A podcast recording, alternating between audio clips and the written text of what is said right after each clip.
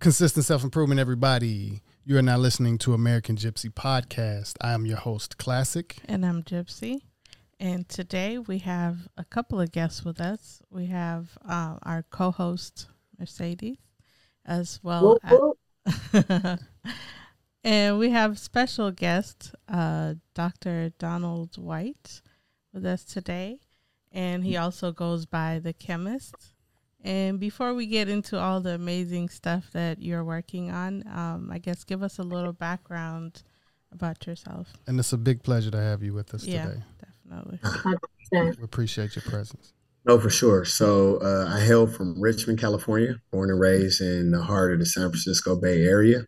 Um, I started out my academic career actually in Fresno. I went to junior college first. So I was at Fresno City College. Um, but from there, I went on to Tuskegee, where I became a tri alumnus, got three degrees there bachelor's in chemistry, master's in chemistry, and a PhD in materials. Um, got a couple of patents out of my work, out of my um, master's and PhD dissertation work. And uh, yeah, won a bunch of awards, got some recognition, and it's been pretty fruitful. Um, since then, you know, I've started a lab and uh, I'm currently teaching at uh, two two universities. So Miles College in Alabama and Texas Southern University. Nice. How old were you when you realized you wanted to be a chemist? Uh, I was pretty young. Um, so Richmond isn't really the epicenter for science, right? Um, so I was probably elementary school. I knew I wanted to do some form of science.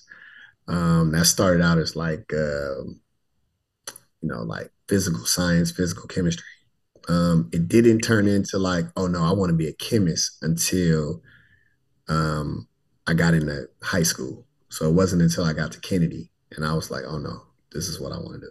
What is it about chemistry versus the other sciences? Like what got you excited um, about it? So, so for me, I've always had like a really strong affinity. Um, I, I realized early on that everything has a chemistry, everything. Mm-hmm. So there's chemistry in engineering, there's chemistry in biology, um, even in the physics, right? Um, so the physics is actual the the chemical, physical chemical phenomenon that we're experiencing.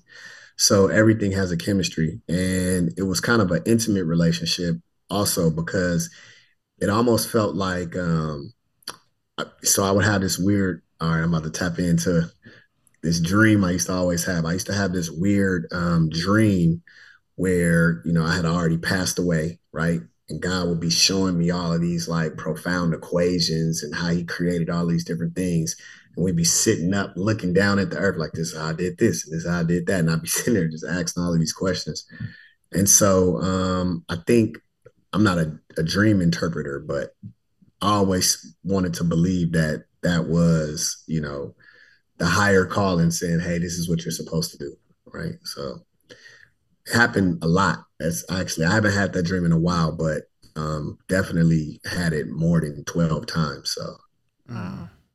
Yeah, that's definitely when you say haven't not in a while. What do you mean? What do you say? What do you, what do you call a while? Um, it's been some years actually. Um, I've actually had it again in college uh, when I was in a PhD program. I had it a couple times, but I haven't had it since since I've graduated. Wow. But yeah. she knows. I don't think I've ever shared that with anyone. Appreciate you for sharing that with us. That's yeah. quite magical. I I grew up having a dream of finding like money on the ground and I wow. actually used to actually find money on the ground. And as of living in California over the past five years, about three or four years ago, we got into barite, and I go and pick up. Ah, and okay. we found a like a nice little pocket one time, and it was this mm-hmm. feeling, the same dopamine feeling, almost felt like from the dream when like uh, you know oh man it's here look oh man it's almost everywhere. And it was like that same feeling. And i could say i can't really ha- think i don't think i've really had the dream the same since either. Since? As far as yeah i don't think since having that yeah. It's almost like lucid right? Um it's almost like you're in the dream so you can like experience the emotions and stuff like that. So yeah i know exactly what you mean yeah that's pretty wild though yeah it is. That dream is I'm wilder than my dream. Say, Your dream is wild. would even venture to say that potentially the reason why maybe that dream hasn't occurred is because it's a new dream, right? Like you have made it to a portion of that dream already, and now you're set onto the next deviation of whatever that is, right? Like you were finding money on the ground, Kwame. Now you found it. Now it's what do you do with it? And uh, Dr. White, for you, I know that one of your other dreams is to be a Nobel Peace Prize recipient, yeah. right? Yes. So I wanted to speak to you a little bit about that and how you even had the courage to set out and say, I can feel myself I can feel myself walking to the podium. I, I can envision the the award and what you believe you may receive that award for. Because I think it's great when we can set goals. Mm-hmm. The bigger the better. I, I mean, we're we're definitely in the presence of, of greatness. So so what does that mean for you to say I will be a Nobel Peace Prize winner? So um the the Nobel Prize is probably the most coveted award right in the world. And so um, it comes in different categories, peace being one of them, chemistry, medicine, um, economics. I think there's uh, another one I'm leaving out. I think maybe physics. Mm. Not sure, but um, no African American has ever won it in chemistry. Mm. We only win it in peace, and I think uh, Bishop Tutu might have won it in economics. Okay, maybe, or I, I might I might be misquoted. I'm not sure. I have to fact check that, but um, economics and peace are the only two categories we've wanted in. We that needless to say, we haven't wanted in medicine or physics or chemistry. And so I want to be the first um, to win it in chemistry. And, you know, with that being said, it's not to say that we we haven't had um, scientists that have not been worthy of it. They have absolutely. We've had a, a ton of scientists, you know, um, uh, Percy L. Julian, uh, St. Elmo Brady, um, Dr. Hildreth Poindexter, um, Dr. Ernest Everett Just, the Black Apollo of Science, um, George Washington Carver. I mean, I can literally, and those are just the men. I mean, there's also a, a slew of women that I could probably just, you know, name off as well um, for whatever reason, we haven't we haven't uh, been able to cross that threshold, even in 2023, right? But every year, um, I find myself hoping and praying that you know one day I get a call from Stockholm and they say we need you in Sweden because uh, you know we're going to nominate you, you're going to be a laureate. So that's definitely one of my life's goals. Um, you know, so um, that was also a dream too, uh, a lucid dream I had sometime in in undergrad. It was weird, but I, I wanted to. I knew I wanted the prize well before that, but it wasn't until I got to college and I was like, man, I'm gonna win this thing. Um, I don't know how yet, but I feel like I am. So, how old were you when you got your first microscope? Um, that's At least a good question. Grade? No, I was pretty young actually. I, I had one of those toy sets. Yeah. Kind of early. I think uh, I had one of those toy set microscopes. Yeah, that was me early. too. About middle school. If I yeah, i would say the same. Like maybe middle school, maybe even elementary school. I, I got one pretty early. Um, I got one pretty early. Yeah. yeah. Well, I, I guess even for then, you couldn't really do too much and a lot of the chemicals I didn't even understand. Did you did you have a good idea of some of the chemicals when you were messing with that at that age or was it only until um, like high school so, you started more learning about? No, yes and no. So um I did know a bit, right? But it was all, you know, household chemicals. It wasn't really uh, so much like the the reagent grade stuff that we use in the lab, right? But um, I think what ended up happening was um, I got into high school and um, I had a teacher by the name of Mrs. Irvin. She taught biology, right? And uh, we were doing genetic gene splicing. So we took the gene that was inside of a, um, the firefly and we put it in bacterium, which is a pretty common occurrence now. But we that was like cutting edge, state of the art uh, at the time we did it, right? And I remember when our bacteria started glowing in the dark, I was like, oh yeah, this is it. I'm doing this. Like that's it. That was confirmation for me. Like I'm sold. I was still a knucklehead, but I was nice. sold. Hook, line, and sinker. Like that's what it is. so what is what's the difference in the generation when it comes to the attention span of you know kids being interested in science? In, you know, ver- the, this generation, well, the new generation versus our generation. What's the biggest difference you see versus like you know? Um, here's the thing, right? I think the affinity is the same, meaning kids in the past and kids now, right? Both love science. Kids love science. They don't know what scientists do. And so it never translate into them actually becoming a scientist, right? So I think that um, they love it. They just don't know how to get into it. That's not something, especially in the black community, it's not something that's actually pushed, right? right. So um, most kids don't know even what a patent is, right? Or we're going to ask um, about that as well. Yeah, I, yeah, I for sure. about that, yeah. They don't know, like you know, what a patent is or what's the difference between chemistry and biology, right? They don't know what chemists actually do. People ask me that. Adults ask me that all the time. So you're a chemist, right? I'm like, yeah. They were like, so what exactly do you do, right? Yeah. And so we kind of get that where people don't really know um, what it is that we do. We do all types of things. I mean, it's pretty broad. Yeah. Um, what are some examples of the things that you do? I'm glad you asked that. So um, I do chemical verification, right, of unknowns. So we characterize things like, say, there is a, a, waste material somewhere, and they say, "Hey, we don't know what this is." They'll send it off to a lab, and we'll verify. Oh, this is this. You have this, and we'll we'll analyze it, break it down, and tell them what it is, how to dispose of it, what's the you know the effects of it, physical properties. Um, is it hazardous? Is it not? Um, things like that. So we also do um, synthesis work. So we make things, right? um, different types of things. We make crystals, solid state stuff, so, uh, solid materials, liquids. Um, you have food chemists who do food, all different types of food products and preservatives and additives and flavors, and that's a whole thing. Then you have cosmetic chemists who do all different types of beauty products from hair and makeup to chapsticks to lotions to you know um, soaps, you know, Perfumes anything you can think of in that realm of, of beauty. Then you have, um, I mean, the, the, the field is pretty broad. I've done pretty much everything. You have specific water chemists. So I started out as a water chemist. I worked for a water bottling company right out of undergrad.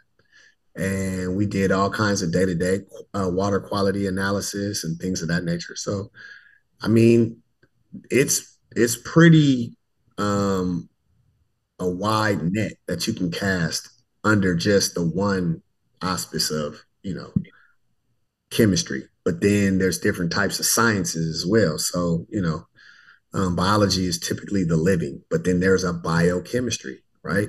How chemistry affects living organisms and stuff like that. So, you know, again, um, biochemists, they, and I've, I've done a little bit of that as well um, and environmental chemistry as well. So there's so many different aspects of what we do. Um, it's it's really broad. Okay. I got a follow up question on that. Yeah, for sure. You had started talking a little bit about patents. And yep. I know it's something that we had discussed in pre-production.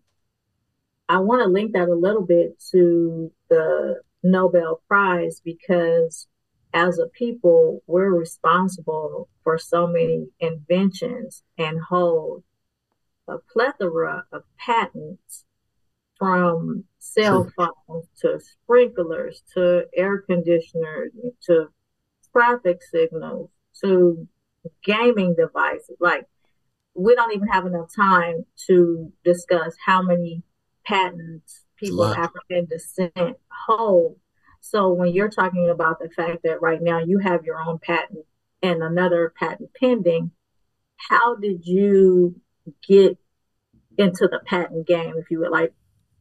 for the people that don't know, what does it mean to have a patent, and how would you encourage some people to maybe go in that direction? Sure. So, um, so first, uh, before we talk about patents, I like to discuss intellectual property. So, your intellectual property is basically anything you think or come up with, right? It can be the podcast, the name of the podcast, the logo, right?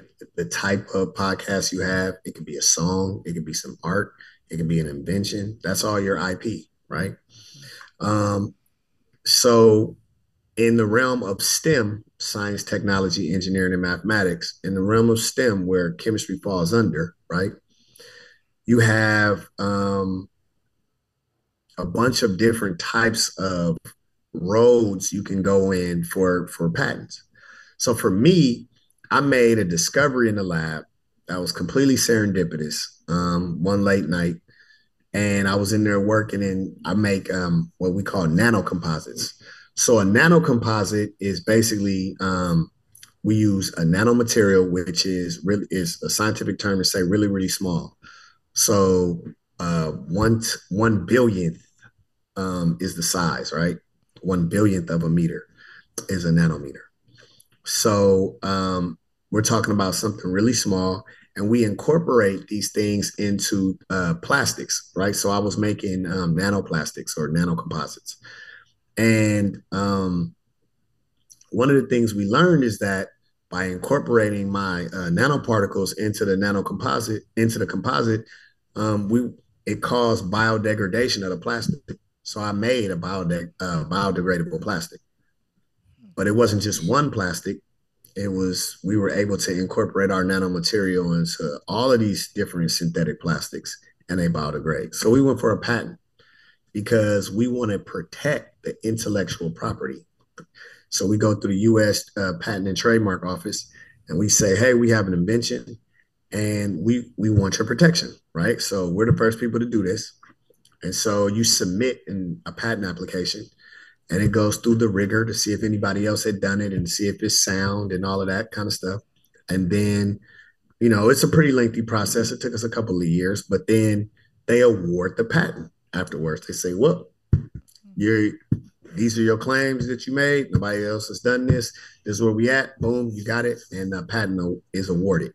It comes out as a publication, and um, like I was trying to, uh, like I was trying to tell uh, a colleague of mine, one patent is like ten publications because during that patent process, you can't publish any of the work because anybody can just take it, right? Mm-hmm. So um, you got to kind of hold it close uh, close to your vest while you're going through the patent process. So, you know, um, so I'm an inventor of a facile method of incorporating nanocellulose into um, plastics to make them biodegrade. That's amazing. And it's it's only plastic though, huh? Well, yeah. So there's all different types. So plastics are a family of chemicals, right? So um, they're they're a family of polymers. So the polymer is a scientific term that just means poly, as in multiple, and it's just repeat units, right? Repeat units. And so these repeat units makes the plastic strong, um, typically lightweight, cheap, easy to make, and um, yeah. So they make these things, but they don't break down. And so that life cycle analysis is okay. So now we have this product that's really good. We, you know, we can put our ketchup in there and our mustard in there. And if we drop it at the at the family barbecue, we're not gonna break it and lose the ketchup and the mustard, right? But at the at the end of life, it finds itself in a landfill, in a waterway, in the ocean. Um, you know, and it's in the environment and it has an environmental impact. So that environmental impact is what we're trying to mitigate. So at the end of life, we're looking at the end of life perspective for our products that we make. So at the end of life, what can we do with this? So at the end of life, let it biodegrade naturally, like our paper products. Yeah. You know? And so that was that was definitely one of the goals. And we did a myriad of biodegradation studies, soil, biogas, etc. And um, we got some really, really good data, and we were able to secure a patent from it. That's amazing. I actually worked on the PTAB um, application. I don't know if that's what you use to file. Oh, really? A, yeah. Um, that's pretty cool. I do web development. I ended up working at USPTO a few years back, and that was the project that I worked on. That's pretty good. That's pretty cool. So you were a computer scientist, or? Yeah. Oh, okay. That's dope. So you're in STEM. Yeah. That's STEM. Definitely. Actually, my whole family is in is in that. So I have four siblings that are into it as well. Which is really rare because we only make up about anywhere from nine to twelve percent of the field. African Americans do. Yeah, I I know most of my classes. I was the only, um, usually the only black person, and usually the only female. and they count you twice. You're a double minority, black woman. Yeah. And now I look at the same school and it's a lot more diversity. So it's good. That's in, good. in in the in the computer science program and all of that. So that's pretty cool. Yeah, I think uh, the National Science Foundation is doing a really good job of trying to get like some notoriety to the disparities there. Um, yeah you know, and putting out the grants to try to like recruit people and get them into the STEM fields. We um that's how I got into like the STEM education side of what we do, right? Mm-hmm. Where we're actually trying to um, get more people that look like us into the field. Um, I don't really think people understand how lucrative it can be um, or how lucrative it actually is. Um, I try to tell kids all the time, like, you know, who you think makes more money, the top NBA basketball player or, you know, an average scientist? And they say, NBA, of course. And I laugh at them every time. Mm-hmm. Yeah, I laugh at them every time because yeah. I actually met um, some scientists up in Indiana, um, three chemists and a biologist. And they, you know, was taking me around and um, showing me their facilities and stuff. It's their company. It's called Heritage.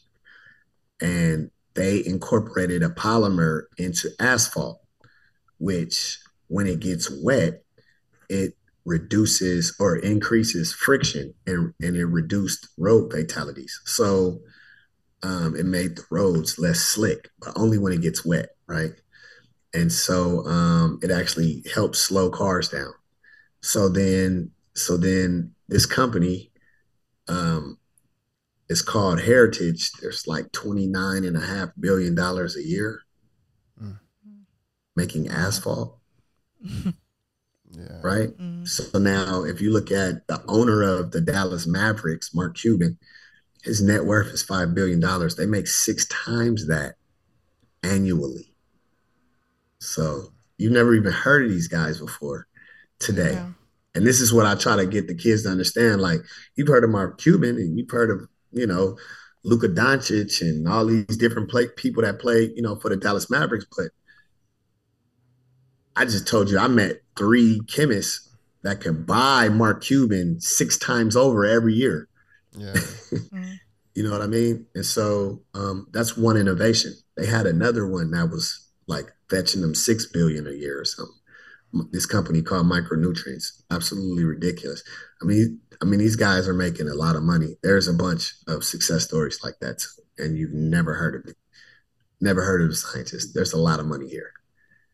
Yeah, that's important to highlight that because sometimes that's what motivates a lot of kids to get into a certain yeah. industry. Oh, it makes money. Let me look into it a little bit more, and they realize they love it. Yeah. Speaking of kids, you have a yeah. book um, is it a kids book? Yeah, I want to get into chemistry? your book series. I know you have a few upcoming. Here, let me so. see if I can get the. Here, I'll take it off there. Yeah, what inspired you to do a book?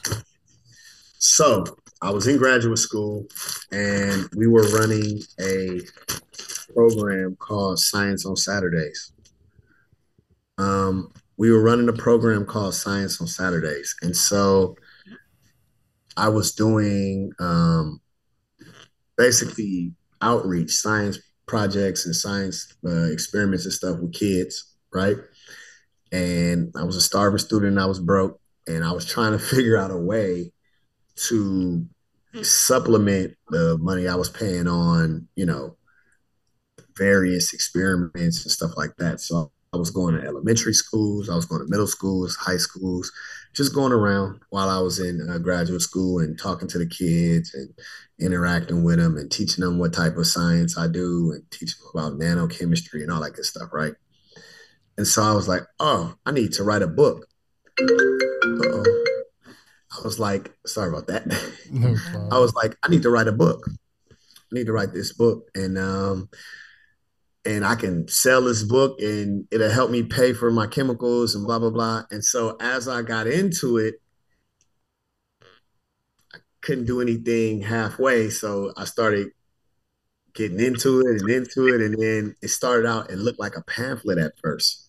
And I was like, ah, I don't like the way that looks. I want a, a real book. And so I looked and I made it hardback. And then, you know, um, so I got into this book and the first it's the first book in a series and it was made to supplement um it was made to supplement all of the different things that I was already doing, right? And so it's geared it's a true K through 12 book. Now, I don't tell the kids this until after they do the experiments in the book, but it's a college level book. Hmm. So I wrote it just like I would write a college level experiment. So they go through and they work through and they do it. And then I say, hey, you guys just done, you know, like the first year or second year college level um, lab. And they're like, what? And I'm like, yeah. So the name of the book is called Your Chemist Too. The first book in the series is on water. But I don't know if you can see this little card. I got a couple of more books coming. A couple more books coming. So there's one on polymers, and there's also one on uh, cosmetics and one on food. So the one that's on cosmetics is called She's a Chemist Too. Kind of stereotypical there, but um, it's kind of geared around getting young black girls or just girls in general into STEM. Yeah you know, just getting them into the chemistry, into the science. And so, um, so this this is the first book in a in a four book series. Maybe there'll be more books after that, but this is the first book in a four book series. Um, all of the experiments in there are water experiments. I break down every single one, so it's narrated by my character, the chemist. Here, I'll show it to you. It's actually narrated by this uh, cartoon character that I came up with, and his trusty sidekick. Down the proton. Him and down the proton. So um, it shows them every aspect. So in here, you know, I teach him how to write a lab report. I teach him how to read and make and take proper measurements. Um, you know, so there's crossword puzzles in there, word search. There's a glossary where I don't dumb anything down. I actually set the bar and I want the kids to actually, you know, yeah. meet the bar, but they can work through the book themselves. The glossary will define and break down all of the words that's used here. They're bolded and they can, you know, find the words, look them up, and then they kind of have them. And so here I can show you that. So, you know, it, it's a it's a nice whole little setup, you know. And I definitely um, look forward it, to taking a look at it. Yeah, definitely. Is is geared towards building their chemical vocabulary, but you know, there's some facts about water in there, different nomenclature things. So the goal is to actually get them to, you know, develop um, their scientific acumen. So that's the whole goal. So tell us a little bit about water. Ah, what do you want to know? So even really even the right the percentage of it as far as in our body. You, ah, so the body is about seventy five to eighty percent water, right? Right. So let me let me start by saying this. I started this with water because it is one of the most interesting molecules, right? Yeah, so everything has what we call a water standard, right? So if you look at converting um, Fahrenheit to Celsius. there's a number in there, 32, right? That 32 is the actual freezing point of water, the conversion. Mm-hmm. If you think about food, right? A calorie, the definition of a calorie is the amount of energy it takes to heat up one gram of water by one degree Celsius. That's the definition of a calorie, right? So you say, I ate this meal and it's like, whew, that was 80 calories or 200 calories right there. To convert that, you're saying that 80 calories, I can heat up 80 grams of water by one degree Celsius. That's how much energy was in that food right? So everything has a water standard. Earth is 80% water, 75 to 80%, right? So we have um, these really unique properties um, chemically about water, the bond angles, right? It has this really unique bent shape to it. And that allows it to bond not only the oxygen and the two hydrogens, but it also allows it to bond with other water molecules. And it forms these really unique matrices, right? So we call that hydrogen bonding. But then it's almost like it's alive, right? The, the water, water, is yeah. almost like it's alive, it has behavior. Okay before we continue on, I'm, gonna hold that yeah. idea. We're gonna take a short little break, real quick. All right, cool. And then we're gonna come back and we're gonna start. But yes, I definitely want to talk about that as far. Yeah, yeah, for yeah. sure. And it's interesting. Okay, we're gonna take a little break and come right back. I guess um, before we went on break, we were talking about the behavior of water, the life of water. Yeah. Oh, it's totally a lie. Edu- educate us a little bit on that. Yeah. So. um there's something called um, self-assembly. It's a phenomenon that we um, we talk about sometime in chemistry where you get an arrangement of atoms of molecules, right? Mm-hmm. And they begin to self-assemble into these really unique structures. And we've studied this, but we don't really know exactly why they do that we know how they do it, right? And you know, it's through covalent and uh, and and intermolecular forces like uh, hydrogen bonding, right? So we know that they can use. So a hydrogen bond is a lone pair of electrons, right? Some electrons who form a temporary hold on a, a neighboring hydrogen. Mm-hmm. And so um, inside the two bonds that's holding, so there's oxygen, right? And then there's two hydrogen. So inside that, actually, I think I have a picture of that in my book. Hold on one second. That might actually help.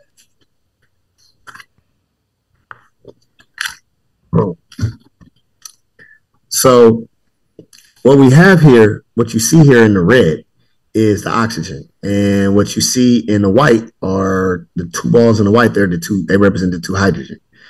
And if you look at the shape of that, it almost kind of looks like it's bent right? Mm-hmm. And what makes that unique is what happens, and what you don't see is what makes up the two bonds are electrons. They're negatively charged. On top of the oxygen, there's two free electrons that are not bonded to anything, and they're also negative. And so they repel, forming this little bent shape. They come down, right? They repel the two hydrogens because they're in they're bonded, right? And so the, the electrons in the bond are now pushed down into this triangular, what we call bent. Now, that exposes the electrons sitting on top. The beauty in that is they're now available to bond and connect to other stuff. What we what we what we see what we see is when that happens, we actually see uh, self-assembly behavior. So I don't know if you've actually seen that experiment where people say different affirmations, to words, negative like, and posi- positive, like that into yeah. the water, the and then freeze water, it, yeah. and then it completely changes the crystal structure. Wait, yeah. now right? I didn't get the freezing part. We no, only they, saw it to where the they let it um like it decayed. One decayed a lot faster than the other, but no, I don't. But I'm they showed oh, the, like the little icicles and the shape of it. I think it was rice water. The experiment they did. Ah, okay, I got you. Yeah, the rice so. Water. One of the things that's really unique, right, is that I've also experienced that in the lab. Whereas with one of my patents, there's something that we call um, and I'm gonna get into the definition of it's called chiral nematic alignment. I'm gonna take a step back. Okay, so when we make these nano composites, remember the nano is really small, and the composites is just you know the composition of the two, one polymer mixing with the other polymer, right? So when we make these two composites and we marry them together, they have to be um, compatible right? Mm-hmm. They have to be physically and chemically compatible, or else you'll have adhesion issues and you'll you'll get failure, right, on, on the plastic, which is no good. So now in our process, one of the things we do is we we we go through a process called freeze drying or lyophilization. So now here's here's what we do. We take water and we suspend our nanoparticles in the water, right? and I take it and I put it in a negative 80 freezer and I freeze it overnight. So it's rock solid. Then I put it on a freeze dryer or a lyophilizer and it takes it from the solid phase to the gas phase without going through the liquid phase. Okay. So it goes from a solid freeze to a gas, right? Water vapor and evaporates off and it gets sucked out. And what I'm left with is a dry nanoparticle. In that process, because we're under vacuum, we're under pressure, right? And in that environment, what happens is is what we call chiral nematic alignment. It causes my nanoparticles to form these crystals and they stack on top of each other in perfect symmetry and align. And I was mm. seeing it and didn't know like what is happening here? What is happening here?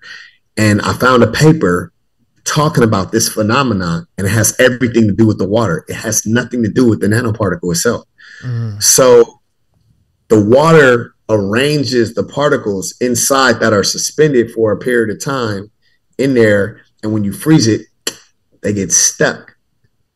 And then when you freeze dry it, they keep that symmetry in the nanoparticle form and it, it, it, it allows us to actually add it inside of the plastics. And it was a whole thing. And we didn't even know what was happening. And one day I was doing some analysis and it like, what is this? And then I had to dive a little bit deeper because I had no understanding of it. And then I started doing some experiments regarding to that. And I was like, wow, this is crazy. And we really need to publish it, but we were going for a patent and I hadn't patented it. So you guys are the first ones to even hear about it, actually. Wow. So you're gonna publish this yeah before we release this episode. That's what you're saying. We, we, we haven't even written it up to publish it. We but got the is, is it okay well, to release this episode? Right. Oh yeah, it is. Yeah. We need to worry about that. Okay. We've yeah, had that happen before. Where yeah, once it's out there, it's out there. So it's in the, the patent. It's okay. it's in the patent already. So some of it is in the patent, but we haven't mm-hmm. done it as an actual paper. If All that right. makes sense. So yeah, it's so, not it's not it, well of course it's not artificial intelligence. What would you call it? It's like uh, organic intelligence or, you know, for I would call it intelligence intelligence. Yeah, uh, yeah. Just, we don't we don't really look at um, the chemicals uh, being alive, right? Yeah. So there was a celebrity. I won't say the name because I know it's a sen- uh, sensitive subject, but there was a celebrity who had overdosed, and I was talking to one of my mentors who's also a chemist, and he looked at me. He said, "Donald, they don't respect the chemicals, and so therefore, they fell victim." Mm. And so there has to be a healthy respect, like when you go into the woods, you know that there's bears and tigers and you know animals out there, wolves that could kill you, right? So there's a respect that there's dangerous things out there. Some people believe that the chemicals are dangerous, but they don't really understand the dynamic of what that danger looks like right? They they're not really understanding they're looking at this thing as an inanimate object. I'm saying that there's a really intimate um, experience when you're in the lab all of the time you start to see the chemicals almost as if they're alive. And then you end up you know experiencing them in a different way because you're observing them and they have behavior. Mm-hmm. The, the chemicals actually have behavior. They do certain things under certain conditions, just like people. And so when you look at it like that, you say, well, maybe I am dealing with an intelligence here. I'm glad you said that. I, have got a pregunta on that to, to throw Kwame out there because he's working on Spanish. So pregunta is question. um, I got a question about what you said in relation to people and and chemistry because a lot of times you'll hear the phrase like we have chemistry. Um, and I know we talked about pheromones and even earlier, I was saying to Kwame and Luam, like it feels different to not be in the studio with you guys. I'm here remotely. I don't feel the same way that I feel when I'm around you guys that I do right now from home. So for people who are interested in the chemistry of like physical interaction, yep. you know, talk to us a little bit about that. Oh yeah. So look, really cool. I'm I'm so glad you said that. So every single molecule in the body is giving off light and sound at some frequency. Mm-hmm. Every single molecule, right? So now, what does that actually mean? I, you probably heard before that 90% of communication is nonverbal, right? So some of the things that um, we experience in our everyday life are purely chemical. So a good example of that we we use deodorants, soaps, and scents to mask our natural body odor, right? But our body odor changes when a person is sick. It mm-hmm. also, I've seen some studies where the body odor and the body chemistry can change based on mood, based on diet. So now what we are masking is a whole nother level of communication. Mm-hmm. So when you look at other mammalians like dogs or cats, right? They smell each other's scents. And what what we're um, understanding is they're picking up so much information about the dog or the cat that they've never even come in contact with just by the markings that they've left behind. So it's the same with people. As we talk, we're taking our our brain chemistry is moving, right? And it's formulating words and sounds in real time. Those things are actually interacting with our body chemistry and we're perceiving them a certain kind of way. But if you're in the room with a person, there's now other things, indicators, and you know there could be some things like uh, cortisol. Can you ex- can can you experience that your the person that you're sitting next to is stressed, right? Oh, you you seem stressed, or oh, you seem down, right? So there's other things. Maybe it's not even the facial expression. People say, "Oh, I feel your energy." How do we know that you don't actually smell and interpret in the mind their chemistry? 90% of communication is nonverbal. So yeah, it's kind of hard to get that that energy that that you speak of energetically or, or chemically or biochemically from afar. You can't get it. So now our interaction is solely through the screen artificially. Mm-hmm. Mm-hmm. So yeah, I would agree with you wholeheartedly. I think that um that's definitely you know it, it changes the dynamic of an interview. So you can't really get that.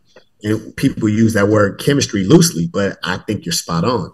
Right? You mm-hmm. can't get that same chemistry um, artificially. What's your experience working with crystals? Oh, uh, which types? So, um, so there's. Are you talking about like um, halite and um, you know things that you find like earth crystals? Yeah, earth or like okay, so like like, like we we um actually go and find barite crystal here in Southern California. Okay. You familiar with barite? I am. Okay. I am. Yeah. So, um, so I used to work for an oil and gas company, and a lot of things we did, we, you know, we dug, dug in the ground pretty deep, Digging. and we pull out all of these different, you know, crystals, and uh, uh, in chemistry we call them salts. So, group one and group two elements form salts. It's not just like sodium chloride, halite, like table salt, but it's all different types of salts, right?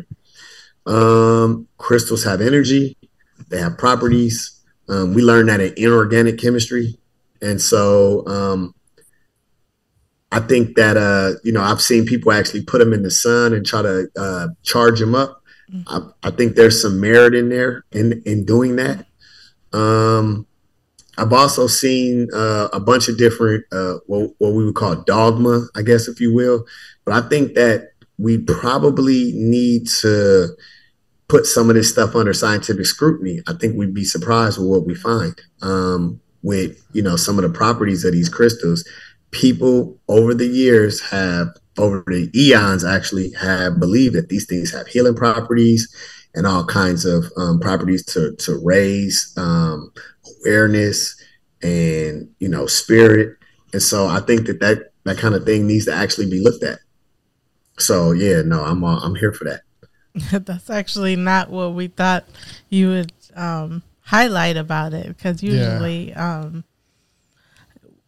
you know, they don't talk about the metaphysical properties in in the science ah. community. It's usually like piezoelectricity or like we have it on the phone or cobalt or stuff like that. Of but it's it's nice that you highlight there's some merit to some of the, yeah. I guess, other properties when it comes to to like formation, um, from our experience over the past few years, you know, we've found some that formed a certain way, and then mm-hmm. we've found some that have just formed almost perfectly. Whether it's a point on it or what are right. some of the what changes some of the um, or what are some of the um, I guess things that so, change? When you talk about crystal formation, there's a couple of things that come into play. Surface area, so how much surface can they grow? Okay. And then you know, like the directions and stuff. So that's one. And then pressure and temperature. So those two things are inversely proportional to one another. So like um, if I raise the pressure, then I can lower the temperature at which something can, you know, um, what do they call it? Aggregate, right? Or nucleate if you will, when we talk about forming these crystals, right? Um, so the depth at which you found them, are they 10 feet? Are they 20 feet deep? You no, know, we're on the uh we're on the shore for these. Oh, so this is all Coast surface line. level stuff. Oh, okay. Yeah. So they but that's not Wait, to say that but they, right. We're on the right, cliff. That's not to say that they weren't the cliff actually is, made. Yeah. Right. Yeah. Right. So here's the thing. It really just depends on the condition in which they were grown. Right. So it's just like um it's, it's just like anything. If you take a flower and you put it inside a small pot or, you know, some kind of vine or something, you put it inside a small pot, it won't grow. But then you put it, you change the conditions, you put it in soil in the ground, and it's like, man, this thing really took. Um, crystals are the same way right? Um, that's a whole field of chemistry. Crystallists, they get paid really well. Wow. But okay. not just size. Um, some of the like we we find some barite and one looks completely different from the other. Like one has color, just the you know, like the crystal formation itself will look completely different. And I've seen that with a few other minerals as well. It could be some impurities in there. So like um, impurities change color. Uh, it will change the color of a thing. It'll change the clarity. It'll change, um, you know, the overall structure. Again, that's a whole field of chemistry. I think um, what is it? Uh, front center cubic, FCC and BCC, all these different crystal lattice structures and stuff like that um, body body center cubic and front center cubic and all of these different things where you know you can have atoms forming in certain geometrical shapes and have atoms in the middle and we try to spatially um, represent these things um, in chemistry and kind of like show it so Um, there's so many different reasons why you can be seeing color variations. It could be impurities. It could be um, the way the crystal grew and is bending light a certain kind of way and changing the wavelengths, right? So now the light is going through at a certain angle and coming out. So you, you're actually seeing the opposite reflection. So if it's blue, then that means that you know it's it's absorbing red, right? And so that's the electromagnetic chemical phenomenon there. So you know it's the opposite end of the spectrum type of thing. So it could be any one of those things. You know what I'm saying? It could be any one of those things that causes that. So you're gonna do a crystal book in the future as well? I don't know. You're a chemist too. Kids, are, yeah, rocks, at least rocks and minerals. Maybe not crystal, but yeah, minerals. I guess. I You're a chemist too. Minerals. That would be cool, actually. Yeah, we, we actually I use um muriatic acid and iron out to clean okay. the crystals that we find. Yeah, so that's my joy of almost feeling like a chemist when I put on the mask oh, and put the goggles on and yeah. So that's the um, over the counter version. I think that's a hydrochloric acid, if I'm not mistaken. Muriatic mm-hmm. acid. Yeah. Yeah. Be careful with that. I do. Yeah, yeah like I said, the whole the whole suit, the whole I put the mask on, the, the goggles, and you know, Rockhound buddies would be like, ah, you got the whole suit on. It's like, hey man, I'm not playing with this stuff. Hey. Sorry. It's like I don't not at all. Yeah. So I guess another question. Um, I don't know if it's really dealing with chemistry, but gray gray hair. Ah, the, gray hair. Gray hairs. So of course, you know, it's natural to gray. Yeah. it's natural to gray. So even yeah. when the when somebody grows a gray hair and it turns back black. Is that I got some of those too. Yeah. Yeah, it's um it's just stress, right? So uh So you would say my, grays usually you. have to do with stress. Well, not physical stress, right? I'm talking about stress of that individual hair, right? So okay. sometimes you'll see people where um, they'll be completely dark, and then their hair their hair will gray um, as they grow it out. You know, you have to create pigment for the entire strand all the way through. Um, sometimes, so here's a really good thing. Um, there was a professor of mine. She, uh, w- when I was in undergrad, she went to um, where did she go? She went to Egypt to Aswan University in Egypt, and um, she was there for a period of time. And the diet the diet there, that Mediterranean diet. She came back. She went completely gray. When she came back, her hair was black again. And I was like, Oh, you dyed your hair? She was like, No, I didn't dye my hair. And I was like, Man, what the? But it was the wow. food that she was eating in the region of Africa she was in. You know, she was in Northeast Africa and, you know, her hair started turning back black. It was, man. Okay, was my amazing. next question the formula of youth, how close are we to that? oh man! So listen, you want to know the truth? Yes, I love the truth. Okay, so what do you think your wildest dreams are in STEM? Like in science, like your wildest dreams, like just the most craziest thing you can probably conjure up. We're probably 250 to 300 years past that. Mm whatever your wildest dream is, we're probably 250 to 300 years past that. I know Hollywood is that sounds about throwing right. out some some crazy stuff. So we are imagining yeah. some. And I would say that you just blew his mind with the Mediterranean thing because we had a debate about this a couple of podcasts ago. about the diet, the Mediterranean diet, uh, about gray hair and age and how how it comes about or, or whatever. That that stay tuned to our podcast and you'll hear. That. I will. So it's cool to have a scientist confirm that. I just put on my glasses because I'm about to go real, real scientisty. All right, cool. Need to go grab my lab coat.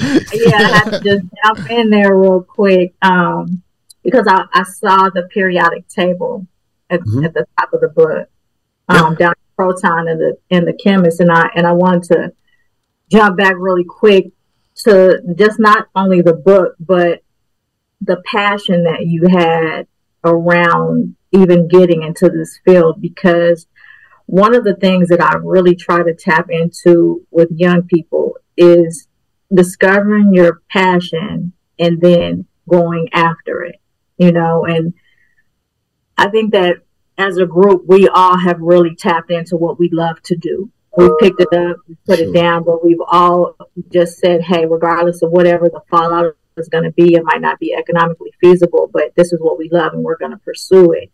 And so when you're talking to young people and you say you love science, that's only one one part of it because from a personal testimony, I was a young person that loved science, but Me I was too. discouraged yeah pursuing it. Yeah. You know, I was told that it wasn't for me or it was going to be too hard or the math was too long or you know, it would be too expensive. And that was contrary to everything I knew because coming up, I was taught that my people built the pyramids. I was mm-hmm. taught about all of the patents that existed. I, I was taught that we are the lifeblood of all of that innovation. And so when you and I had that talk about research institutions and how you had to name the degree in order to even be competitive, it really let me know, like, as far as we've come, right. we still have a long way to go. And so I really wanted to take a moment, and that's why I have Tuskegee in the background, not because I graduated from there, but because here we are in 2023, knowing what happened with the Tuskegee experiment, but still coming up against all of these different issues that push our people away from pursuing something that really is their heritage or their natural birthright.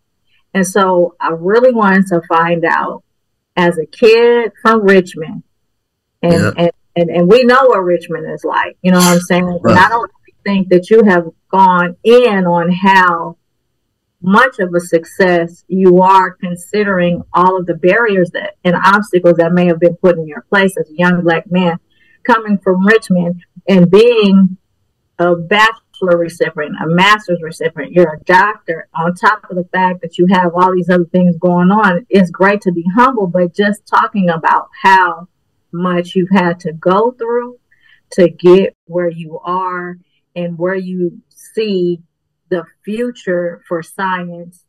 It's, it's really so many questions in one. What you've had yeah, overcome, sure. what you see the future, and then lastly, how can we encourage and ensure that our young people are pursuing this path because it's it's necessary for our survival. That's just point blank period. I'm so glad you said it's necessary for our survival because it really is. Um okay, that that was a lot. Um but thank you for that because I think it brought us back to um, it definitely took me back. So let, let me just go back to the book for a second. You're a chemist too why did I name this book this? This was, this is not me saying, oh, I'm a chemist and then you can be one too. mm This was a daily affirmation that I had to tell myself. Mm. Donald, you're a chemist too. Donald, you they ain't special. Donald, you can do this as well. Um, the science is universal. The math is universal. The chemistry is universal. Donald, you're a chemist too. And so I named the book that because this is literally something I had to tell myself. So um, I've done research at Johns Hopkins. I've done it at, you know, Georgia Tech, University of Wisconsin, Illinois. We've I've worked with all of these schools, right? Uh, Minnesota and stuff. So it was tough going into these institutions and these labs and seeing their hall of Nobel laureates each school I named got 20 plus, right? People in their chemistry department that have won the Nobel Prize. And going there and dealing with um, you know, the fact that a lot of times that I was there was only because I was the token black person. Mm. Right. And at my time, I, I, I got uh, my PhD. I was working in a center of excellence funded by the National Science Foundation. It was the Center for Sustainable Nanotechnology. And a lot of times people do things that are um, inherently racist that they don't even realize is racist at the time. They, you know, because that's how deep, um, that's how deep we are into this systemic racist American culture that it has leached into every other facet of life, even science. So now, when you see um, me here as Dr. White, that's where the passion actually comes from. Because when I look to my left and I look to my right, there wasn't anybody that looked like me trying to do any of the things. And so in Richmond, it was not okay to be like, I'm, you know, I'm gonna be a scientist.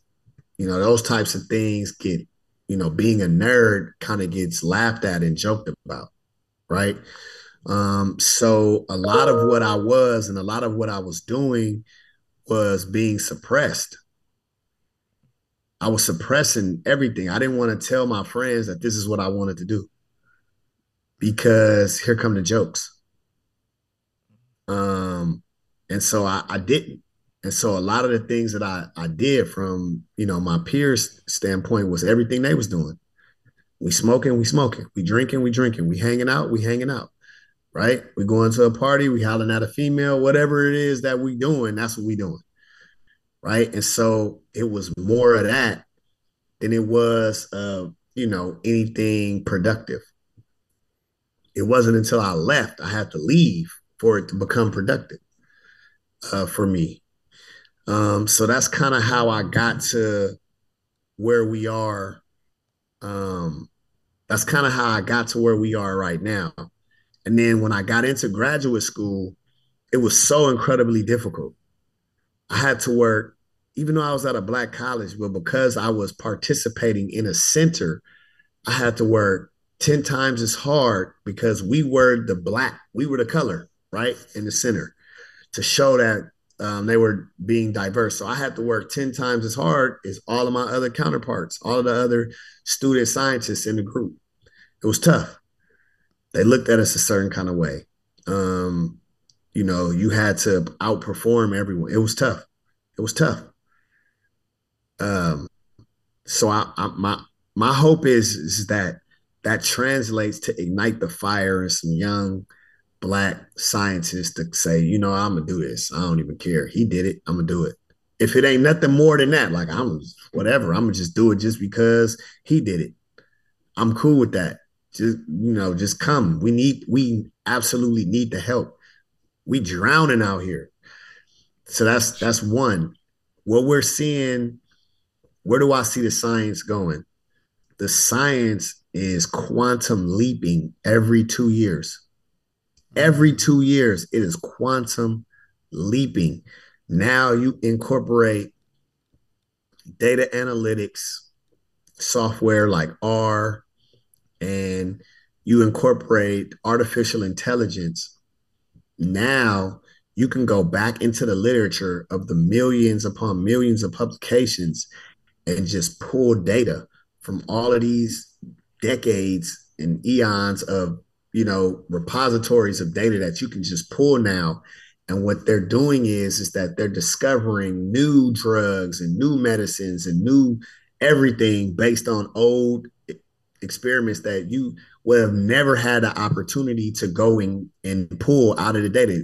The limit was I only know what's going on based on what I can read. I can only read so much. But now I can go into a database and scour 20,000 papers in a day. Mm. So now all of these institutions doing research, the the science is quantum leaping every year every like one to two years. And I'm gonna be honest with you, we're getting left behind. We're getting left behind. You would say as uh-huh. far as more in America, we're being left behind, or do you feel like there's a very strong globally. community globally? We're getting left behind globally. Okay. Right now, so let me give you an example of what I'm talking about. Do you recall when Trump was in office and he went out there and was like, "Oh, we're going to build a space force. It's going to be a like it's going to be a military force, but for space. And everybody laughed and joked at him, right? Yeah. They they laughed at that. All the scientists was like, we need to hurry up. Mm. All of these space programs at these universities just started popping up. You guys never even knew about it. They they get new curriculum every single year for space exploration. Right? That's just on the educational side. Then space business, space agriculture, space water, space mining, all of these things now come to the forefront. We still laughing at the fact that this man said Space Force. But since he said that, there are like nine new branches of the military, all under Space Force. Yeah. That was only like five years ago, six years ago. That's what I'm talking about. We being left behind. Yeah. You know what I'm saying? We're being left completely behind you got people that haven't even flown from one end of the country to the next, let alone talking about leaving the planet. Right? So now, where are we? Right? Where are we? What, what's going on? We're distracted. Yeah, completely. Yeah. And while I think Nas had maybe the most prolific quote I've ever heard a rapper that was so conscious I mean, he should have won a Pulitzer for just saying this.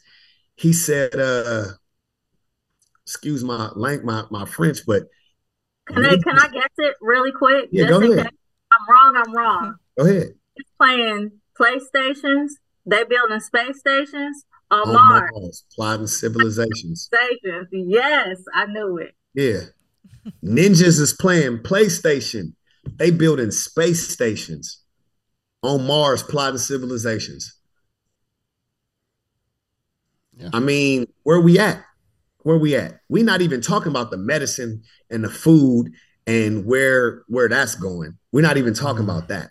We not even in the game. Scientifically, black people, we not in the game. Everybody trying to get some money and we going digital currency. We not even in the game. You understand what I'm saying? We gonna let some math, some simple math hold us back and some basic reading hold us back. We're not even in the game. The math ain't that hard. I don't care how high you go. I done took every math, almost just about every math. Linear algebra, differential equations, you know, uh, all of the calculus. I mean, it doesn't. I was afraid of the math at first. I didn't took them all. It's nothing. The the the the fact of the matter is, it's like you're adding, subtracting, multiplying, dividing at every level. It's the same. Mm-hmm. Like you ain't nothing changed. It's all mental. You know what I'm saying? Because I I can be a testimony. Like I used to be scared of math, and I used to stay away yeah. from it in high school. But in computer science in college, they make you take a lot of math, and it, it, it took me some time to get over my mental blocks. But once I did, I realized that was just me holding myself back. It's actually yeah. pretty simple if you just keep, you know, yeah, and, and, all yeah. of it builds. It ain't nothing but a process. Yeah. And so you you're a computer science major. It ain't nothing but a process. You know, whatever lang- uh, computer science language you learn, whether it be C plus plus or Fortran, Fortran kind of old, mm-hmm. or Python or Java, you know, whatever it is. Um, what's that? What's that one? Uh, that they using on uh Macs now. I forgot, but Objective C or I can't remember. It might be Python, maybe. I, I know. know. in the medical and uh, labs they use I think Python a lot more.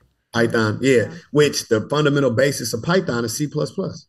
They mm-hmm. just languages. It's not. It's all if else statements and while loops, and I mean it ain't really nothing it's just a language chemistry a language biology a language science a language. That's all it is. And so mm-hmm. we're we're not speaking the language. And so what happens is is that we get left behind on the technology. You know what i'm saying? Like we're getting absolutely left behind on the technology. Like right now they're getting ready to start using dna for you know data storage. Yeah. You know they're doing all types of things. Like you know um can I jump in real quick on yeah, the Honda piece or not? Because it really isn't, but related to CO, back to this periodic table. Mm-hmm. Um, Can we talk a little bit about cobalt? Cobalt. Yeah, black mud. Yeah. The black mud. Yeah, cobalt. So mm. I mean, cobalt is really uh, a really cool metal. It it has um some some real good electronic properties, right? So we use it in most electronic devices. And where does it come from? Oh, it's predominantly coming out of Africa. Most of the minerals come out of Africa. Right. Yeah. And it is being used to power not just our cell phones, but all electronic devices. All electronic. You know what I mean? Electric yeah. cars. All electronic devices. Yeah. Mm-hmm. Black mud. That's what they call it. But well, that's what they call it on the continent, at least in Africa. I know and there's. So, oh, I'm sorry. Go ahead. Mm-hmm. No, nah, go ahead. No, I was going to say I know there's no one answer, but what are some of the steps like towards trying to, um, you know, fill in that gap?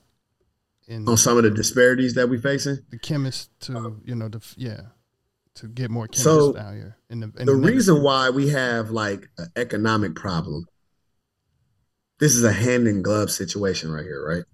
The reason why we're disproportionately more poor than other nationalities, we're not in STEM. You put them in STEM, I'll show you the bag. Mm. It's that simple. The money is absolutely everywhere. You know how many times I've heard in the last couple of years, "Oh, you a chemist? I need a chemist." yeah, sounds. You understand what right. I'm saying? Yeah. The money is everywhere. There's a shortage on talent. I can show you the bag. You know, normally when I go talk to kids, first thing I do pull out, huh, you see this? 20,000, 30,000. Y'all see that? Because they're accustomed to rappers and football players and basketball players doing that. So now I got to show them that scientists got that too. It's play money, right? It's not even, we don't even consider that money. Like Jay Z said, that's, you know, y'all put money to the ear. It's a disconnect. We don't call that money over here right? It's not money. This is, you know, this is not real. Y'all think this is real. This is paper. This is nothing. And so, you know, to get more black kids in science, we have to somehow educate the parents that this is what they need to do. Mm. You'll put little Johnny or um, little Ray Ray in football on Saturday, but you won't put them in a science STEM camp on Saturday. Yeah. You know what I'm saying? You can see the millions from football and basketball and even baseball. We're not going into baseball like we were, but you can't see it in in STEM. You can't see it in science. It's just hard. It just don't seem. You go to school all them years. I don't understand. You know. But if I can cajole more people to convert them to come and get into the game. We need to just get into the game. I just need to get them in there. And then once I get them in the game, we can coach them. You know what I'm saying? And get them to play better. We just got to get them in the game. We're not even in the game, black people.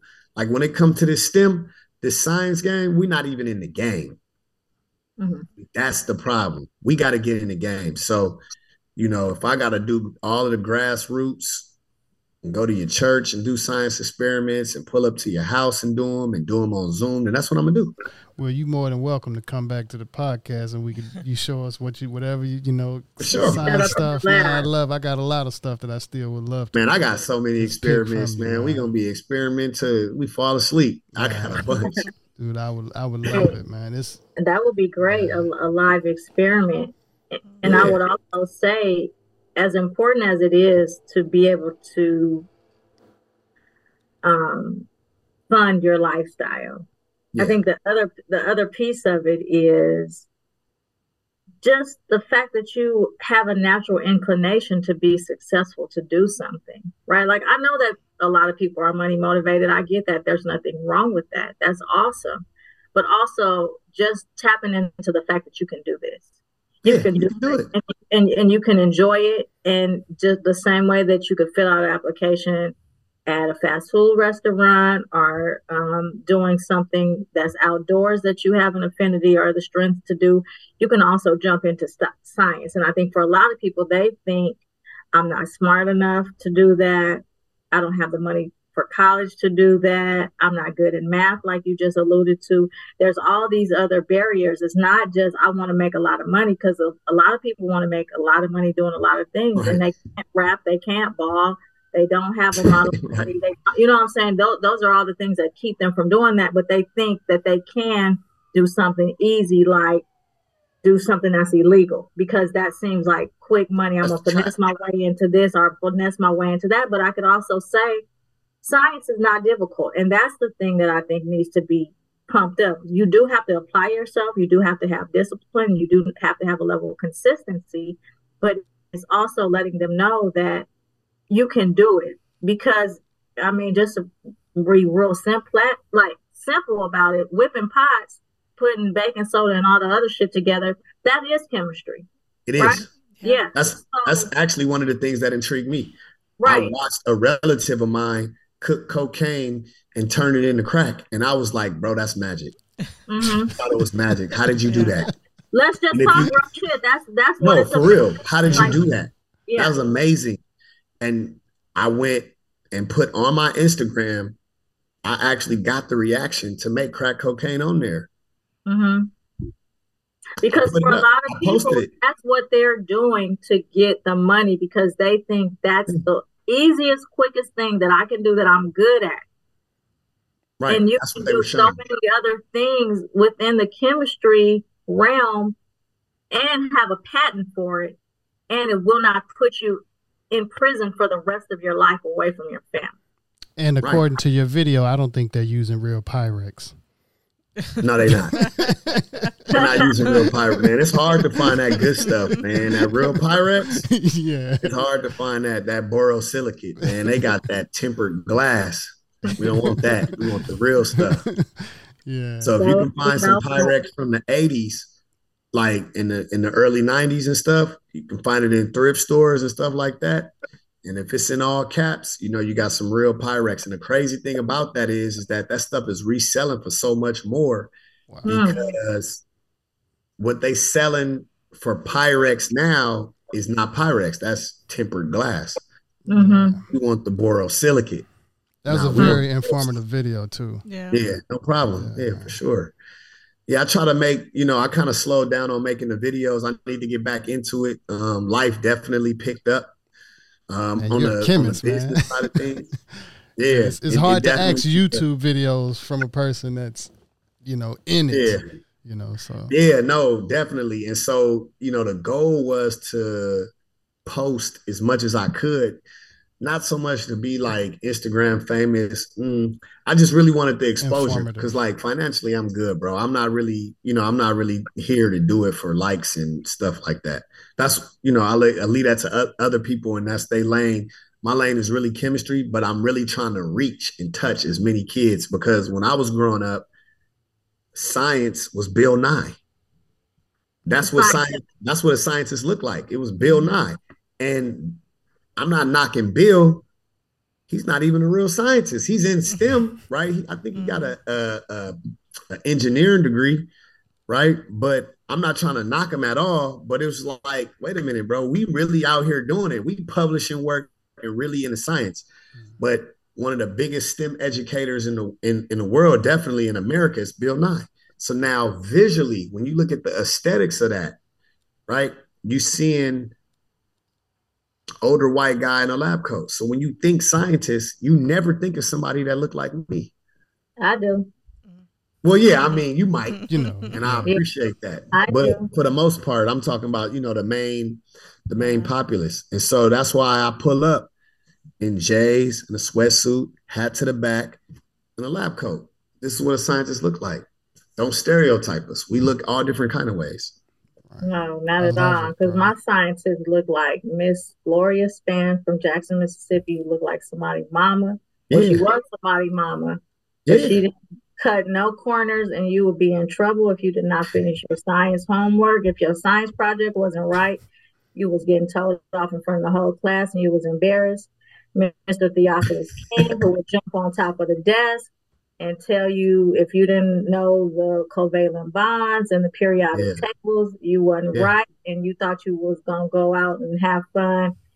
uh, I mean, I have real Kwame. You yeah. you know how we got down. We had real science teachers that look like us.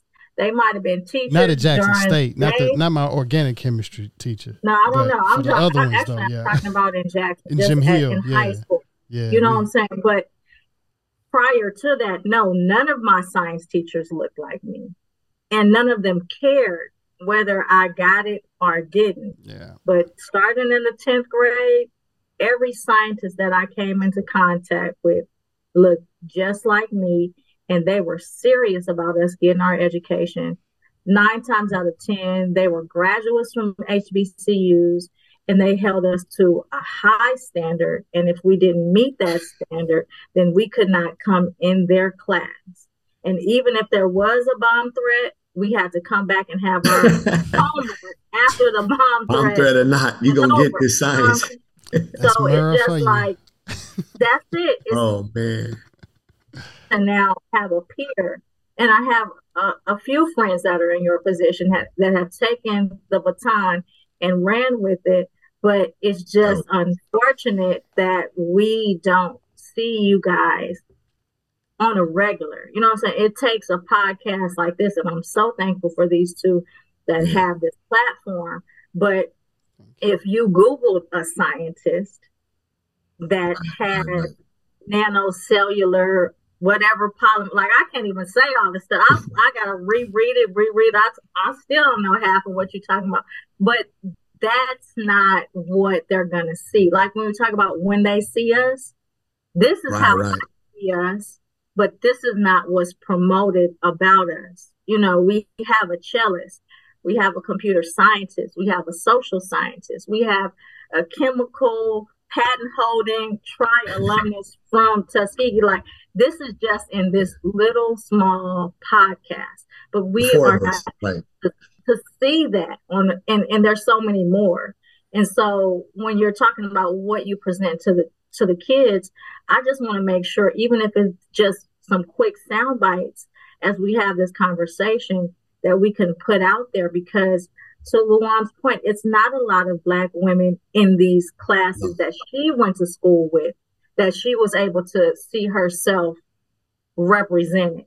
Yeah. The same with me. I was always one of a few, if not the only one. And and the other the flip side to that is they try to make you feel like And I grew up playing the cello.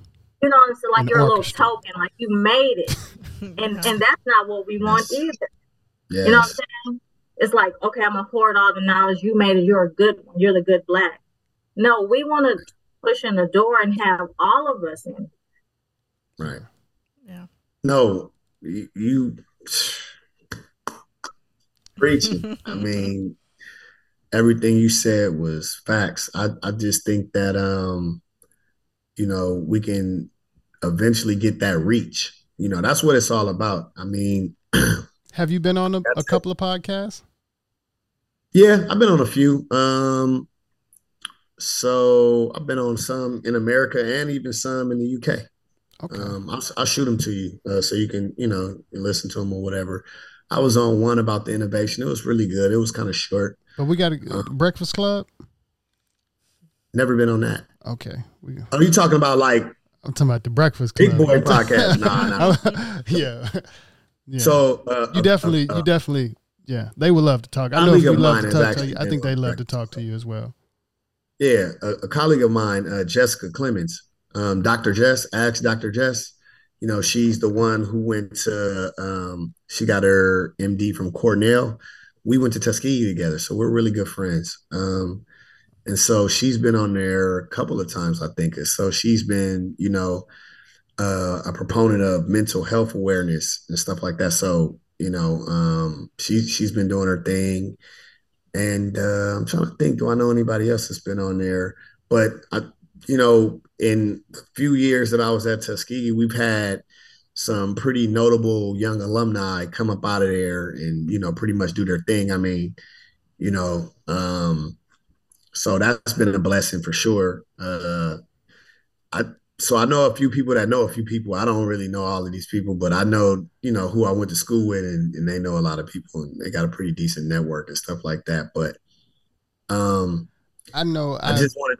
I'm sorry. Go ahead. Go mm-hmm. ahead. Go ahead. No, go ahead. No, no, no. It's all good. I was just gonna say. I just wanted to say, like, I think that um, a lot of people don't know about us because a lot of people don't know about scientists as a whole. I don't even really think it's like um, they're trying to hold the black scientists back. I mean, it's just, you know, those three scientists that I talked about that own heritage, you, you never heard of them either, you know, or, you know, the guy who helped fund my entire PhD was a, a, a, a scientist out of um, University of Wisconsin. And he fixed, I don't know if you remember when the Galaxy Note was blowing up. When, remember when those things were exploding? Yeah. Samsung. Yeah. yeah. So he was the one who actually fixed that. I know him personally. um, but you heard it stop, you know. I noticed I haven't been getting the phone calls. They, I haven't been getting the phone calls about my car insurance. you know anything about, oh, about man. who might have fixed that? man, that car, that thing is hell. I don't man, I get those calls every day, bro. Okay. But no, I mean, no, I'm serious. Or your, your factory warranty is getting ready to just expire. Those. Just blowing oh, up. Yeah. yeah. I forgot about yeah. Those. Nah, but nah, he he definitely um, you know, did his thing with that and and you know, he got a government contract out of that. Nobody's ever heard of this guy. Like I knew him and I didn't even know he had done that.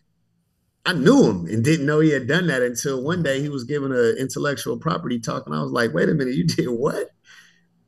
and like he, they flew him to Japan and made him a citizen of Tokyo or something like that. And you know, he got a government contract because those batteries, that battery technology was also used in all of the military helicopters in the army and stuff. And and he got like what? You know. When so. was when um as far as the I guess the experiment with um or your patent with the di- um biodegradable plastic? Plastic. Mm-hmm when was that information? Was that ever released? Because I feel like I yeah. heard about that a long time yeah, ago. it was. So, so that's how um, I feel right now. Like I heard about that, and I'm actually meeting the person that actually did that, and that's yeah. It came out a few times. Uh, yeah. So it's I've been in publications, Journal for Blacks in Higher Education, yeah. Plastic Insights. Uh, I was on a television show called Emerald Planet. Um, it's on a couple of things in the UK I forgot the name of all that stuff. I'll, I'll I can That's send amazing, it to you. I mean, yeah, yeah, yeah. It, it, got some. Listen, I I'd be lying if I said it didn't get any notoriety. I know, I, like I said, I, I am positive I've I've heard about it. Yeah, it definitely got some notoriety, but I mean, it's one of those things where it's like if it's not on TV or you know or you know the news or something like that, it's kind of just like yo, gotcha. five seconds of fame or whatever, and then it's over you know, if you even get that as a scientist, because what I got, that exposure was like uncommon. You know what I mean? Like mm-hmm. we typically don't get that kind of, even if you done something big, you typically don't get that. Wow. You know what I'm saying? So yeah, I was in I care about the environment, so it, it stuck with me. You know, it's something that I'm always thinking. Living in LA, we see trash everywhere, and it just everywhere, man. LA is rough even from the ocean. We snorkel yeah. and stuff like that. So even just to see videos of what yeah. the plastic and just period, you know, and yeah. even like Garment District is just made of so much stuff. You ride by the stores and I just see plastic and stuff, and I'm even the clothes. So, the clothes are made out of plastics. Yeah. Yeah. Oh, wow. Listen, man. So I know that I that right set on me is like okay. Ocean. At least that part of science, I remember in that moment, I felt like a piece of hope to be like, okay, you know, at least they're gonna start eating plastic. yeah, that no. part of science is like, yes, that's good. At least the so plastic. look, my not. dissertation work, man. Um, the, the Kaiser Foundation said by 2050 there'll be more plastic in the world's ocean than fish by weight. Yeah. Mm. Wrap your mind around that, bro. That's yeah. crazy. Yeah. Uh, more plastic in the ocean than fish by weight, bro. That's crazy. And right now in in the Pacific Ocean, they have what they call the Great Pacific Garbage Patch. I don't know if you guys heard of that. No. Mm-hmm. Bro, this is the fundamental basis to my research. This is the grand challenge that we were trying to like mitigate. Yeah. Bro, this thing is out there twice the size of Texas. Just a big trash island. Look it up. Google it. I'm not even kidding. Like that's not even a hyperbole. It's it's the currents is like stirring the trash and you know, and it's getting trapped. Mm. You know, that Pacific current is just getting trapped out there. And it's, you know, it's not like a lot of it is together, but then now you have like these garbage islands where um you got birds and stuff like albatross and all these different types of birds and stuff, right? And they're like eating the plastic because it's shiny and it's, you know, it's appealing to the eyes. So they think it's like fish or whatever. So they eating it. And so then they're finding the birds deceased. And when they cut them open, they're full of plastic, no food. Mm. They're like starving to death, bro. Literally. I mean, and man. can't can't digest the plastic either properly. Yeah, if I had a presentation, yeah, I probably need to go on Joe Rogan and talk about this because he's always too. Like, yeah. Yes, yeah, and yes, that's like I said, some of that, the people right? that they really want to see Joe Rogan talk to, that's you. Yeah. Yeah. And we yeah, like I said, no. I'm so man, I'm so happy to sit here and talk to you right now. And I I really, like I said, I want to have you. You got to come back again because yeah, I'll come you, back as many I want to talk about um, sure. uh, uh, ice in you know Antarctica. Even since we're talking about water or just whatever that what's in the water in places like that or yeah, yeah man. Listen, from some people believe this whole global warming thing. You have some scientists that believe global warming isn't real. That the world is just going through its warming and cooling natural phases. And then you have some that say, yeah, but it's the rate at which we're warming, which, you know, gives it the that we're doing this greenhouse gases, methane, carbon dioxide stuff. So I actually also have carbon capture technology too. But um, you know, I think that uh, I think that where we are on this planet, we they trying to they they want an excuse to leave here and go somewhere else anyway. Or at least you know make us mean? think that. I don't know if you remember the Mars One project, but they were talking about one way astronauts. They they want an excuse to leave here and go and be interstellar. You know, they want to be interstellar beings. They want to live on multiple planets at the same time. Hundred percent that's that's getting ready to happen, man. Like that's ready to happen. in our lifetime. Yeah, that's happening in our lifetime. They're they're already um, talking about putting nuclear outposts on the moon so that you can have nuclear power. They're trying to power the moon up. Yeah, it's a bunch that's of stuff. That's a whole other conversation in itself. I'm like, man, but doesn't yeah, the moon I mean, have I mean, like emit the moon emits light or something like that, doesn't it? What was that? Doesn't the moon emit its own power or emits light? Reflects. Ref, uh, it's, mo- it's yeah. So lunar regolith is mostly silicate, so it reflects light from the sun. It's, it doesn't actually make its own light. Okay. But I mean, that's a lot. That, yeah, yeah. I'm gonna make yeah. a list of stuff that that we can talk about because I've never, yeah. known, I've never known, a, of course, a scientist that I've had access to to ask questions, and we, I'm grateful for this podcast. Yeah, so all of all my research, all my thermal studies I did at NASA at Redstone Arsenal in Huntsville, Alabama. So I spent a pretty good amount of time there doing research. I don't work for NASA, but I've I've been in their research facilities doing work a bunch. They're nice. They are nice, bro. man, they got that state of the art stuff, man. It's not like what you would see at the typical HBCU. They are nice you know, and that's that's another thing that I do. I you know I get kids and um well college students and I send them there to do research to NASA and stuff with our collaborators. Okay. Send them there for the summer and you know stuff like that, and let them get paid for it. That's yeah, awesome, I, I, got one one more question. I know we're we're kind of getting close to wrapping up, but I wanted yeah. to know what, if any, experience you have with the McNair Scholars. So I haven't worked with the McNair scholars at all. Um because you mentioned yeah. NASA and I know that you know they have that connection with McNair as well, but um I just wondered if you had had any any No, no, for sure. No, I don't have yeah. any experience with them. I work directly with um, NASA. So um, when I was in graduate school, I needed to do thermal studies, you know, TGA and, stuff like that, and uh, DSC and I needed to actually.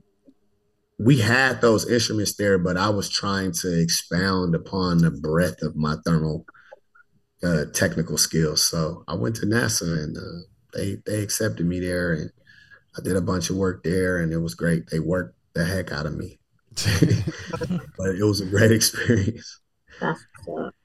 I guess uh, before we get ready to close out, um, what is the basic shift for like a chemist? What What do you mean when you say basic shift? What do you mean? Like your work day. What do you you like many, a work day? What hours? A, a, yeah, you like uh, fifteen hours, eight Ooh. hours, or you know. So it could be a grind, man. It really depends on your passion. So now you have some people that work your typical work life balance type situation where they they put in a 40 a week and they done. And then you have some who live the life of opulence. Living bro. the life. And it's just like, you know, yeah. Um, right now I'm in grind mode. So my days are 12 and 14 hours. Um, but I'm trying to do some things that have never been done before. So I'm in an uncharted territory myself, right? But um, it's really whatever you make it. It depends on what track. If you do academia and you're teaching, you know, you're probably looking at a six to seven hour day, depending on what you're trying to do in academia. Are you just working to get a check? Are you trying to get tenure? You know, are you trying to publish? Like, what are, what is it? What's your goal there? You know what I'm saying? But um, it really depends on your own ambition. You can really get whatever you want. The beauty of what we do is that our schedules are completely flexible. So, like, you know, today I woke up at 10 o'clock. Okay. But once I got going, I was going nonstop. and it's 10 o'clock now, or at 10, 10 30 here, still okay. going. Yeah.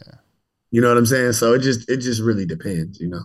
Definitely we appreciate um, the two hours out of your long shift today. Um, That's all good, man. Anytime. Man, it's an absolute honor talking to you, man. You are a superhero Pleasure's in our world, man. God mode, man, chemistry guy, Doctor White. we appreciate you, man. And Thanks, man. Thanks I, for like having said, me. I'm really looking forward to the. I gotta, like I said, I'm gonna have you back. I gotta have you back. Yeah, um, for sure. And for sure. I'll come back whenever. Um, you just let me know. We can pick some topics and stuff you guys want to go over. We can talk about it. Next week um, we're talking about vibranium. No. And I'm just vibranium. no, I'm just kidding. I'm, just, I'm just kidding. Vibranium. but yeah, we're definitely man got to make some list of some super cool stuff because we're outdoor people. I've yeah, I've had too. questions like I've I got questions and you seem like yeah, you'll answer some questions. So nature yeah. is dope, bro. It's dope. And it, you know, what what we're looking at is like, you know, thousands upon millions of years of evolution of doing things really efficiently to mm-hmm. to work really yeah. efficiently. Nature is how we is how I did everything. Everything I did. Nanocellulose comes from plants. Mm-hmm. Yeah. You know what I'm saying? Cellulose comes from plants. So, you know, everything we do is looking at nature it's the George Washington Carver in me. Now, when they say plant based products, do they mean like real plants or the like the plant, the building plant? Yeah, I don't really. No, they they talking about real plants, okay. but I don't know how I feel about plants. Hey, that's hey, that's a good question, and that's definitely something that we need to add to the part two, as far as yes, yeah, sure, because that because that can go in so many. I'm I'm glad you said that, Kwame, for real, because yeah. You I, see, I, I can go on for days too. with the questions. You know, they'll pop out like I got them waving. You know, I wanted that too. Write them down, bro. Yeah, yeah. Because like that. plants, we're not supposed to eat every plant. So people be like, "Yeah, let's go uh, vegan." Mm. They have hormone disruptors, endocrine disruptors mm. that you know will mess you up. I think it was a. Uh, uh, uh, Percy L. Julian, Dr. Percy L. Julian, who converted plant steroids to uh, sterols to human growth hormones or human hormones, right? Literally, how we got birth control. How does this guy not win a Nobel Prize for that? Black guy mm-hmm. from Montgomery, Alabama, wow. organic chemist converts plant sterols to estradiol, bro, and that's how we got birth control to human to human hormones. I mean, Listen, we're amazing, man. You understand what I'm saying? Yeah. So like he takes it through a synthesis and does this, and now literally how we got birth control pills. So wait, literally. are there plants that we eat um, on a regular basis that are endocrine disruptors? Oh yeah. Oh, okay. oh yeah, there's a ton. Yeah, we're gonna have to do a whole thing on yeah. nutrition. And yeah, because stuff. yeah, some of the stuff that we eat, the body turns and converts things into other things. Mm. You know, so um, the biochemist in me would be like, okay, it's the Krebs cycle, right? So when you look at the citric acid cycle, or some might call it the carboxylic acid cycle, or the or Krebs for short, um, food goes in, and every time you turn the wheel, you get two electrons worth of energy, right? And these wheels are constantly turning, turning, turning, but you have these enzymes in there that are breaking these things down to um, get energy. So you're forming bonds and breaking bonds, and that's how we get the energy at the cellular level. You know what I'm saying? They it's called phosphorylation, um, where they add these phosphate groups and stuff on there. But that's a whole nother yeah, that's a lot right yeah. there. Yeah. I mean, and just talking about how we like eat and like generate energy. You know what I'm saying? I want to do a collaboration with my cousin Jason so we can put that in a, a book. I don't know if that'll nerd people out, but we should put it in there anyway. I know, man. We yeah. It, See, I'm rocking the PHL. yeah, totally, I got that shirt. Yeah, this, this shirt is one of the best shirts. I'm yeah, it you. is. I ain't gonna lie, it is fire. I like the lightning most. It's like, hey, cuz get the Laker colors out there and yeah. bam, yard. But yeah. it's my favorite. Um, it's one of my favorites too. I wanted to to say before we wrapped up. I know I said that before, and then we keep That's jumping in, but it's just a wealth of information and the three of us are pumped about being able to have versus trying to type it in or watch a video. We got you right here in front of us. Talk to our listeners about where they can go to find out more information, connect with you, engage with you, follow you. Find your uh, book. Oh yeah, for sure. Yeah, book you out the so, maybe sit in on one of your classes. You know, how can they have more interaction with you? So I'm looking to put together one of those uh what do they call it? Uh Patreons. Yeah. Mm-hmm. Oh, I, I, don't want to. I don't want people to have to pay though. So maybe I'll mm-hmm. do like a. You can do a free access on. You can. Yeah, like a free access Patreon or something. Yeah, I was looking to do like some of the, like those platforms where, you know, you could do like a Q and A at the end, and just you know maybe there's a lesson on something that just kind of like you know some field of chemistry and then just kind of like educate the main public on it and stuff like that. So I'm looking to do something like that. But right now I have Instagram, right? So I'm under the chemist, D A underscore chemist, C H E M I S T. So at the chemist, D A underscore C H E M I S T. Um, and I'm um, on Twitter as well. So the Kim first, right? So the chemist wasn't available. So I used instead of an I, it's a one. So um Kim Purse. And then uh, I would say they could follow me on Facebook, but I'm at my 5,000 person limit. So, yeah, can't add anybody. Are you on LinkedIn? Yeah, I'm on LinkedIn. Donald White, you can find me. Donald White PhD. Yep, you can find me on LinkedIn. Um, you know, I try to do um, talks on my research. Like I gave a talk earlier today on my research at Texas Southern. Um, I've done a bunch of talks to other different places, but yeah, tell them to hop on, reach out, shoot me a DM. I'll more than likely hit you right back because I'm always on there doing something or posting something. Or sometimes I go live on there to just talk about current events, like things that are happening in the sciences, or think you know, like when COVID was big. Um, I did a lot of that. Um, I did a lot of teaching, teaching people how to read the clinical trials and the and the papers and stuff like that, so they can make informed decisions. Okay. Um, so I do a lot of that kind of stuff.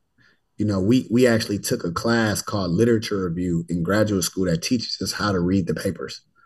So I took that same information and you know I started educating the you know the, the population so I got videos on my IG about that as well too, so you can go check those out as well. Okay. Okay. So, you what you think about having the lab coat on for the next interview?